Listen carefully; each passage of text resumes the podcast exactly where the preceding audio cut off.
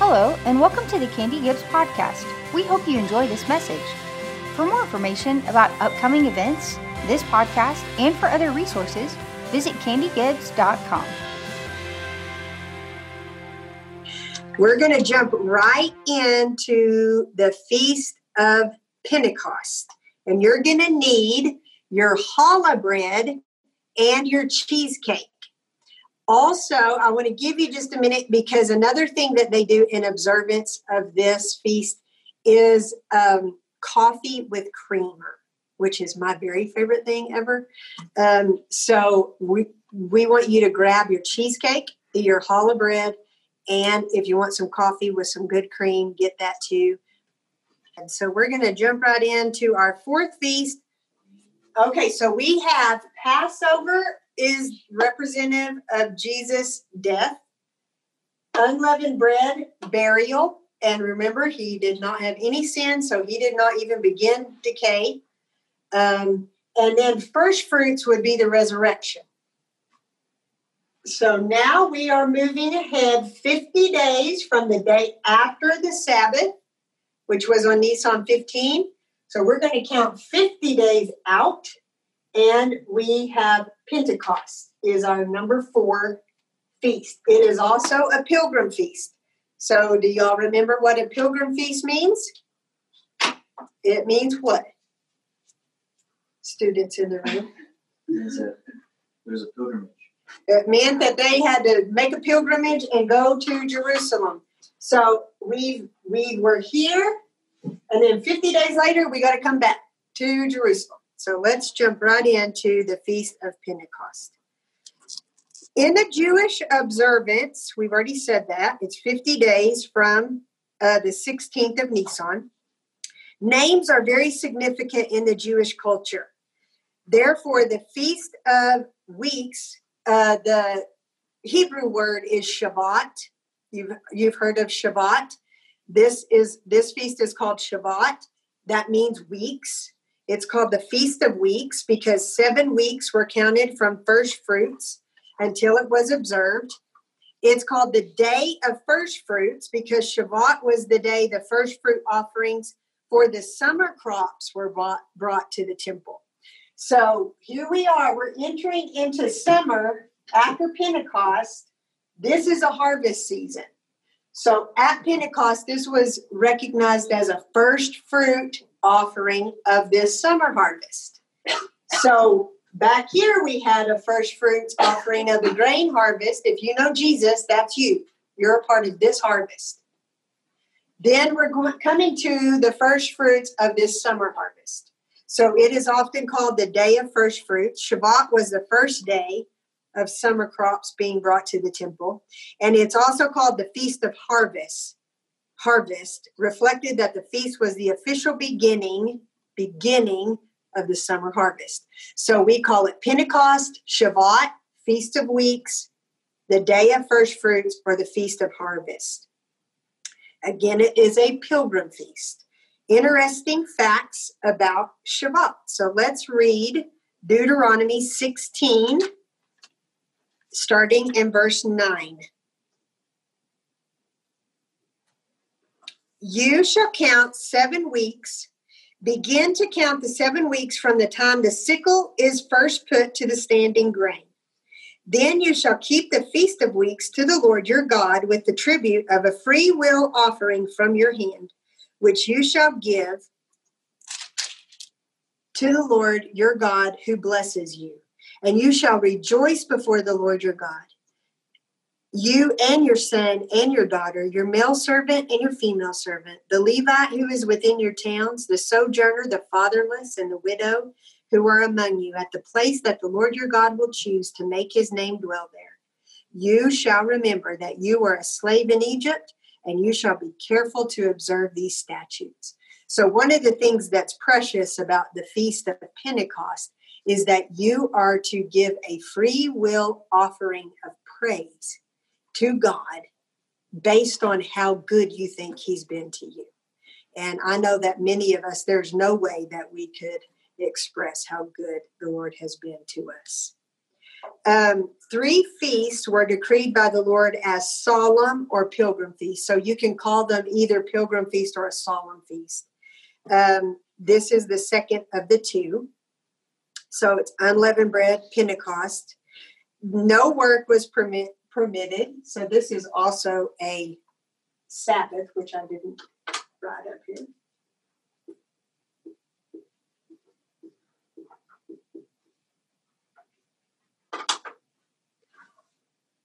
Uh, Shavuot also became associated with the commemoration of Moses receiving the law or the Ten Commandments from the Lord. It is customary for Jewish people to stay up all night on Shavuot discussing scripture and eating dairy foods such as cheesecake and challah. So I, I like this food a lot better. This is my favorite. Um, but often they they they bake the challah in loaves. I know this is not what we were able to give you, but this is what a loaf of challah looks like. It looks like a tablet. That's what it's designed to look like. And oftentimes they will have two loaves, um, which represents the uh, two tablets that Moses would have received as the Ten Commandments in the Old Covenant right? So that's why the challah bread looks like this.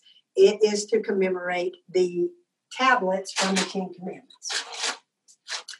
Um, okay, I'm going to read you a story. Acts 2, starting in verse 1.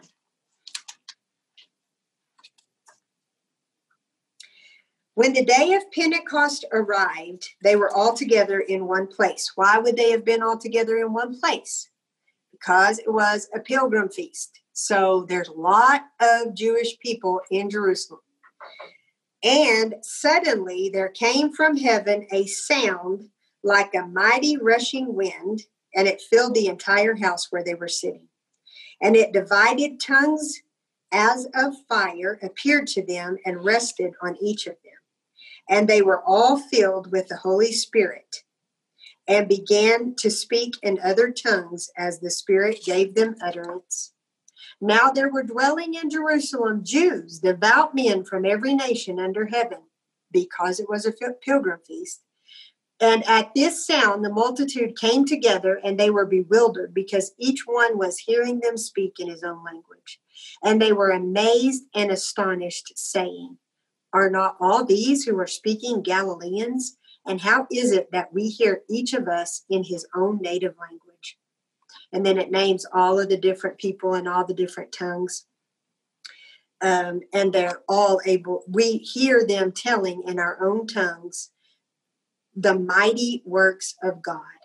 And all were amazed and perplexed, saying to one another, What does this mean? But others mockingly said, They are filled with new wine, they're drunk. So um, you'll remember that at Jesus' ascension, this is in Acts chapter 1, um, it says this So when they had come together, they asked him, Lord, will you at this time restore the kingdom to Israel? And he said to them, It is not for you to know times or seasons that the Father has fixed by his own authority, but you will receive power when the Holy Spirit has come upon you and you will be my witnesses in Jerusalem and in all Judea and Samaria and to the ends of the earth. And he tells them to go to Jerusalem and wait there until they get the gift of the Holy Spirit. And that is this story. So, uh, Pentecost is not called Pentecost because the Holy Spirit came. Pentecost is called Pentecost because we count 50 days from the previous feast. So when this story in Acts happened, the Feast of Pentecost was literally fulfilled, and the Holy Spirit came, and God left it. Jesus gave us the gift of Holy Spirit as our comforter. Okay, so that is the feast that we're talking about now. Now, here is something that will absolutely blow your mind. The Bible says that 3,000 people when this happened, the disciples are in the upper room. Now, I want you to also know this they're terrified. The disciples are locked in this upper room. Okay. They know Jesus, they've walked with Jesus, they watched Jesus do miracles, they watched Jesus be sacrificed and killed and buried and rise again. They also lived 40 days with Jesus after he rose from the dead. And before he ascended, it was 40 days. But he had to ascend before it got to 50, right? Because he sent in the Holy Spirit at 50. And the word says, until I go, I can't send you the greater gift, which is the Holy Spirit, right? So we know that when this year, when this was fulfilled, Jesus died on 14, he was buried on 15, he rose on 16, and then he lived with them for about 40 days. So, about 10 days before Pentecost, he tells them, Now go to Jerusalem and wait.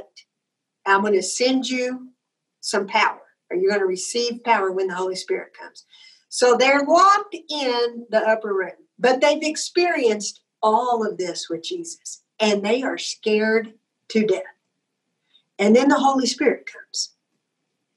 And they leave that upper room filled with so much power and passion. Something happened from the time that they went into that room to when they came out. The, most of those disciples, all but one, died a martyr's death. So they go from being terrified and locking themselves in this room to being willing to die horrible deaths. I'm talking crucified upside down, dismembered, pulled apart. Um, one was skinned alive. They were martyred because of what had happened in this upper room. And it was because the Holy Spirit came on them and gave them power, wisdom, and understanding, and it changed who they were. And it happened on the Feast of Pentecost. And it happened while they were in Jerusalem celebrating the Feast of Pentecost. So they come out of that upper room and they are preaching the gospel. It says they are declaring the mighty works of God. Now, I don't know if they were speaking in tongues or if they were speaking in Galilean and people were hearing it in their native language. So this all we all get really tied up when we start talking about the Holy Spirit and I don't believe people speak in tongues and I believe that they do. That isn't even what this story is about. This story is about people coming out sharing the mighty works of God and people listening can hear it in their own native tongue so that they can make a decision. These are Jewish people that do not believe Jesus is the Messiah. And here comes these disciples, and they are sharing the gospel with great passion and great enthusiasm, so much so that some people think they're drunk. And this is where Peter says, We're not drunk as you supposed. We're just filled, right, with the Holy Ghost or the Holy Spirit. And they are witnessing for all their worth. And do you know how many people got saved in that one day? Jewish people got saved in one day, that day, Pentecost. 3,000 people accepted Jesus. Now, here is what is incredible. Now, I told you that um, this challah bread and this feast, Pentecost, is associated with Moses getting the tablets of the Ten Commandments.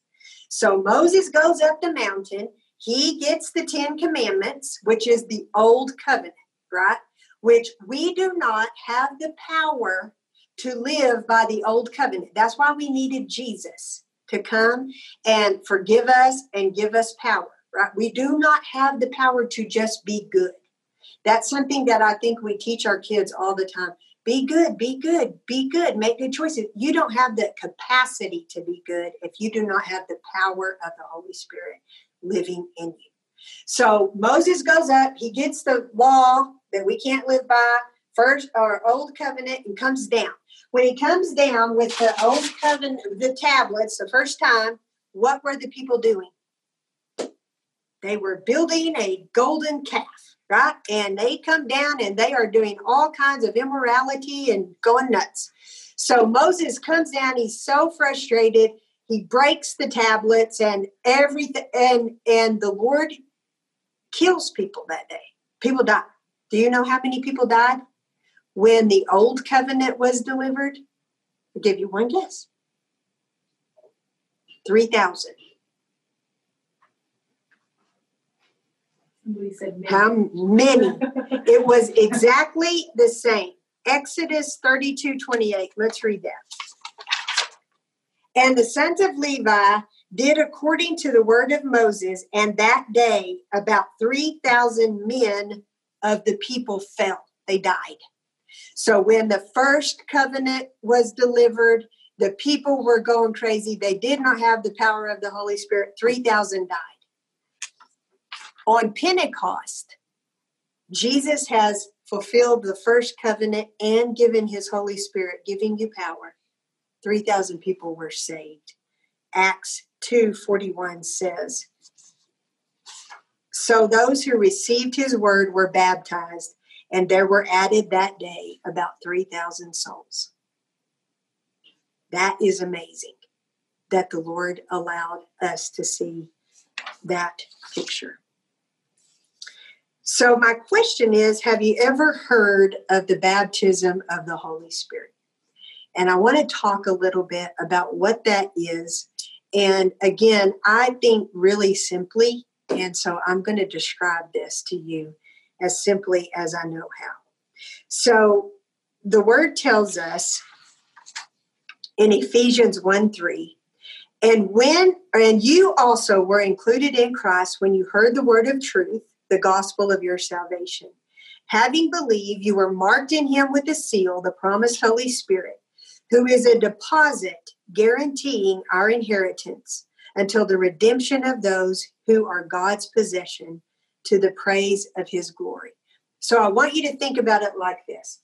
When you get saved, can y'all see this? Yeah, somebody might need to come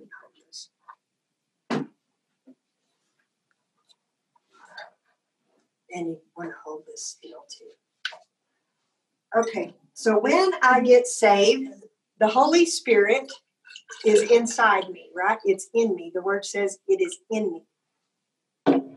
All of the Holy Spirit, full Holy Spirit in me. And not only that, it says it's sealed. So once I accept Jesus, and once I receive the baptism, or once I accept Jesus, the Holy Spirit is in me. That's what that scripture says in Ephesians 1:13. And he's not coming out. He doesn't break his deal. He bought you with a price. We've already talked about the gravity of the price that he paid for you. And as a gift to his bride, he gave the Holy Spirit in you. You got the full Holy Spirit and you have peace. Okay, so that is in you. That is the Holy Spirit. But uh, let's read Acts 19 1 through 7. So I'm going to need you again in a minute. Acts 19 1 through 7. And it happened that while Apollos was at Corinth, Paul passed through the inland country and came to Ephesus. There he found some disciples would you agree with me that to be a disciple, you have to be a believer? A disciple is a believer. So these men have accepted Jesus, Holy Spirit in them, sealed in. Okay? And he said to them, Did you receive the Holy Spirit when you believed? And they said, No, we have not even heard that there is a Holy Spirit. And he said, Into what then were you baptized? And they said, Into John's baptism. And Paul said, John baptized with the baptism of repentance. That's water baptism. I'm showing I was buried with Christ and now raised to walk, right? I repent. Telling the people to believe in the one who was to come after him, and that is Jesus. On hearing this, they were baptized in the name of the Lord Jesus. And when Paul had laid his hands on them, the Holy Spirit came on them. So our verse in Ephesians says the, the Holy Spirit in you. Our verse in Acts is saying the Holy Spirit came on them. And they began speaking in tongues and prophesying. There were about 12 men in all. So when I get saved, the Holy Spirit is in me. And there are times when I receive the baptism of the Holy Spirit, when the Holy Spirit comes on. Right? There's still water in me, even if the water is not on me. It's the same thing as I can drink water and I can take a shower and water comes on me. There are times in your life as a believer, I guarantee, that you are standing in line at the grocery store and your heart nearly pounds out of your chest because you know you're supposed to say something to the person standing next to you. That is the that is the Holy Spirit coming on you and giving you power and insight.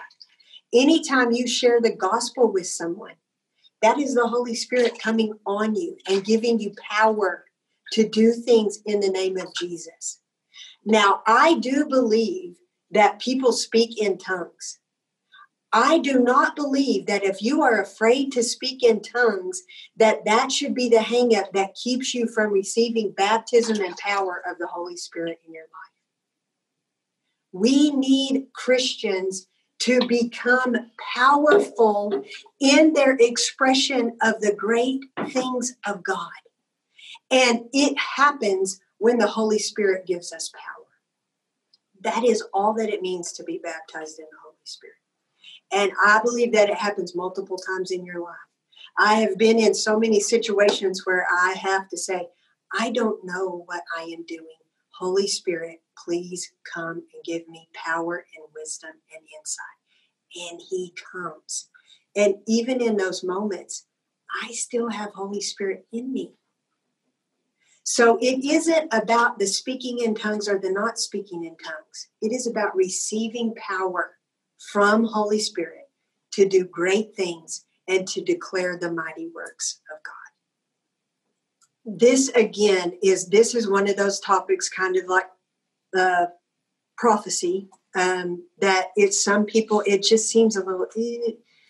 but one thing that i don't understand is all believers believe that our savior died with no sin he was born of a virgin and he was in the grave for three days and then he rose from the grave. And that doesn't weird us out. But the thought of the Holy Spirit coming on us and baptizing us and giving us power, that just scares the snot out of us. And so half of us don't even want to talk about that. But I'm telling you that in the day and time we're living in, particularly now. We all need the power and the insight and the teaching and the counsel of Holy Spirit. And we need Him to come on us in a greater and greater measure so that we can reach out to people that do not know Jesus. And that is the whole goal is to bring everyone into the harvest. So um, the way that we're going to observe the last part of this um, Deuteronomy 16:10 says, "Celebrate the feast of weeks to the Lord your God by giving a free will offering in proportion to the blessings that the Lord your God has given to you." So, what I want you to do is have some of your challah um, and have your cheesecake and coffee with cream if you want to. I want you to sit down if your family's there and write down what are the blessings that the Lord has given you and your family and enjoy those sweet desserts and sweet bread and just share together about the goodness of God, particularly and specifically to you and your family. Thanks for listening to the Candy Gibbs podcast. For more information and other resources, visit candygibbs.com.